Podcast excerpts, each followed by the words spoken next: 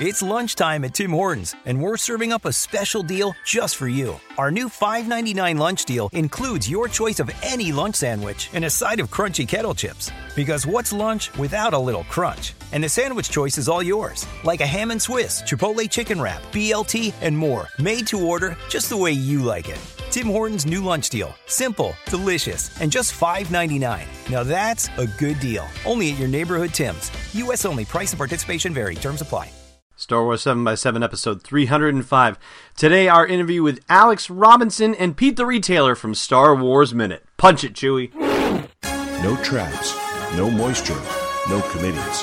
Just rebel rousing fun for everyday Jedi's. It's the Star Wars 7x7 podcast with your host, Allen Voivod. Destiny Unleashed. Hey, Rebel Rouser. Welcome to Star Wars 7x7. I'm your host, Allen Voivod, and it is Revenge of the Fifth Day. Yes, indeed. It is the 5th of May, and there are Sith Lords running amok on Twitter and all throughout cyberspace, but hey, you're safe here in the podcast, and we are continuing our series of interviews conducted at Star Wars Celebration last month. Today, we have two of the guys who unwittingly inspired this podcast Alex Robinson and Pete the Retailer from Star Wars Minute. Now, if you're not familiar with Star Wars Minute, they basically take one minute of each Star Wars movie per episode and hyperanalyze it in about 15, 20, 30 minutes. And it may also go off into various tangents and whatnot. But the level of detail at which they examine the Star Wars movies is just unprecedented and so entertaining. And I had a chance to meet them in person at Celebration and ask them a question or two.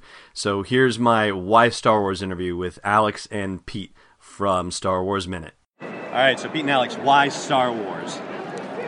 Oh boy, that's a daunting question. Yeah. Do you mean on a personal level? Uh, well, for us at least, you know, there's a lot of other things that we're into. Well, at least I know there's a lot of other things that I, were, I was into. I don't know about Alex. He might not have other interests. But, nope.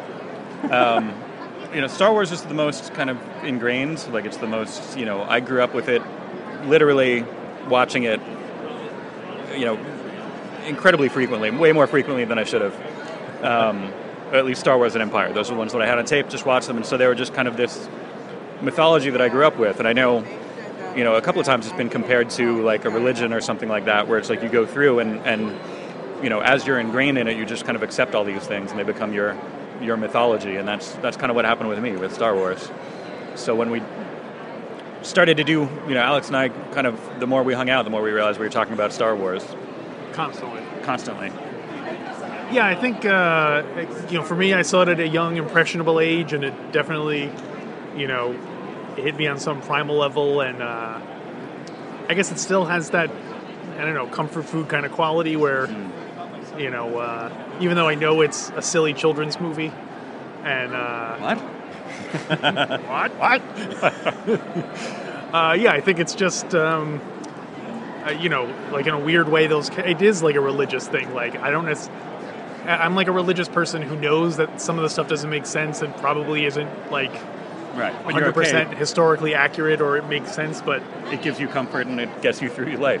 yeah, I guess so. I don't. I mean that that might be overstating it a little bit. That oh, yeah, it gets me through life, but I don't know. It's been something reliable. Yeah, I think other than a brief time in an my. awesome hoodie, by the way. Oh, I should get that one. Yeah. Um, I think that uh, other than a brief time, you know, I but when Return of the Jedi came out and I saw it, I think that was almost the end of a certain phase of Star Wars for me, which didn't start again until the revival when they started coming out the action figures and so on.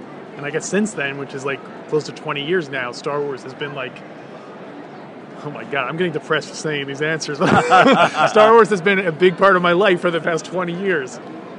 I mean, the podcast, obviously, Right. You know, Not really- as many years, but. yeah, it just feels like it though. Right. We've done 20 years worth of shows.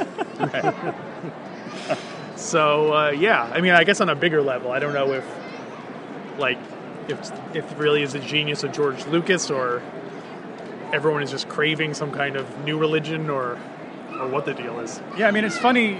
Like all of this didn't used to happen for Star Wars.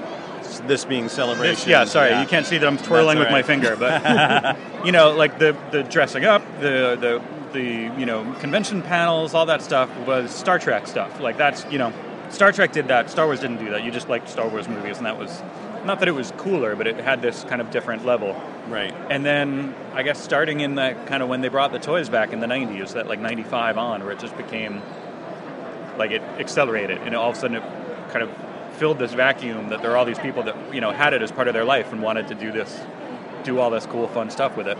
And I guess the movies coming out kind of primed the pump, and Yeah. I guess it's probably safe to say that this is a Star Wars like forever, like for our lifetime. Mm-hmm. I mean, I guess they might eventually go out of like become unpopular again, but I can't imagine that. I can't imagine it either. It's going to be like James Bond, where no matter what, there's always going to be new Right. Star Wars. Even if they come out with a stinker one year, then the next year they'll come out with something else, and you know they'll correct correct the course mid midstream. Yeah, I mean, they would have to have Right. really a series of big bombs in order for it to totally die. Because you figure, even if even if Episode Seven is totally terrible, it's going to make five hundred million dollars. You At know least, what I mean? right, It's not right. going to be a f- flop. Right. So uh, and then yeah. they'll, they'll correct for the next one, and then they'll, you know they'll figure it out. And you know Disney's Reboot been if doing. they need to. Yeah. yeah, that's the part that I'm worried about. I guess also, and remakes. Well, yeah, I I guess we're also going to have to accept the fact that it's not going to be our Star Wars forever. Mm-hmm. You know, as it is, even the prequels kind of moved away from it a bit, and you know, Yeah, there's going to come a time where we're like, I miss Harrison Ford, I miss Carrie Fisher, sassy. yeah. In my day, Yeah, Star Wars was only three movies. yeah. So we have to accept Federation control for now. Yeah, yeah. Well, I tip As it our, were. Tip our hat to you. well, it is a prequel. so- Yeah, I know. That's right. oh, Yeah. I thought it was a Star Trek reference. I'm Oh. sorry. no. Yeah, so I guess that's does that does that That's answer terrific. why Star Wars? Yeah. Absolutely. Yeah. So there you have it. And uh, big thanks to Alex and Pete for the incredible podcasting work they've been doing and for the inspiration and for taking the time out of their busy celebration schedule. You'll find links to their show and social media properties at the blog post for this show's episode at sw7x7.com. Okay, no sponsor today, but we did save time for trivia. Oh, I see it. Oh, this is going to be easy. Oh, and you can go to sw7x7.com slash sponsors to find out how you can become a sponsor of the podcast.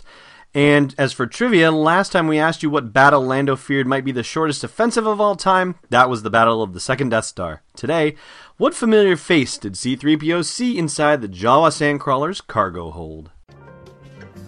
Thanks for flying with me for another episode of Star Wars 7x7. And hey, no Bothan spies died to bring it to you, so please leave me a great rating or review on your favorite podcasting app. That way you'll be helping to spread the word about the podcast to gorgeous Star Wars fans like you.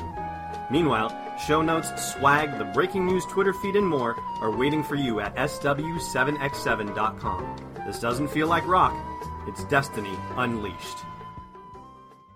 This podcast is not endorsed or sponsored yet by Lucasfilm Limited, Disney, or 20th Century Fox and is intended for entertainment and information purposes only. Star Wars, the Star Wars logo, and all names and pictures of Star Wars characters, vehicles, and any other Star Wars related items are registered trademarks and or copyrights of Lucasfilm Limited or their respective trademark and copyright holders. May the force be with them. All original content is copyright 2014 by Star Wars 7 by 7 We hope you love it!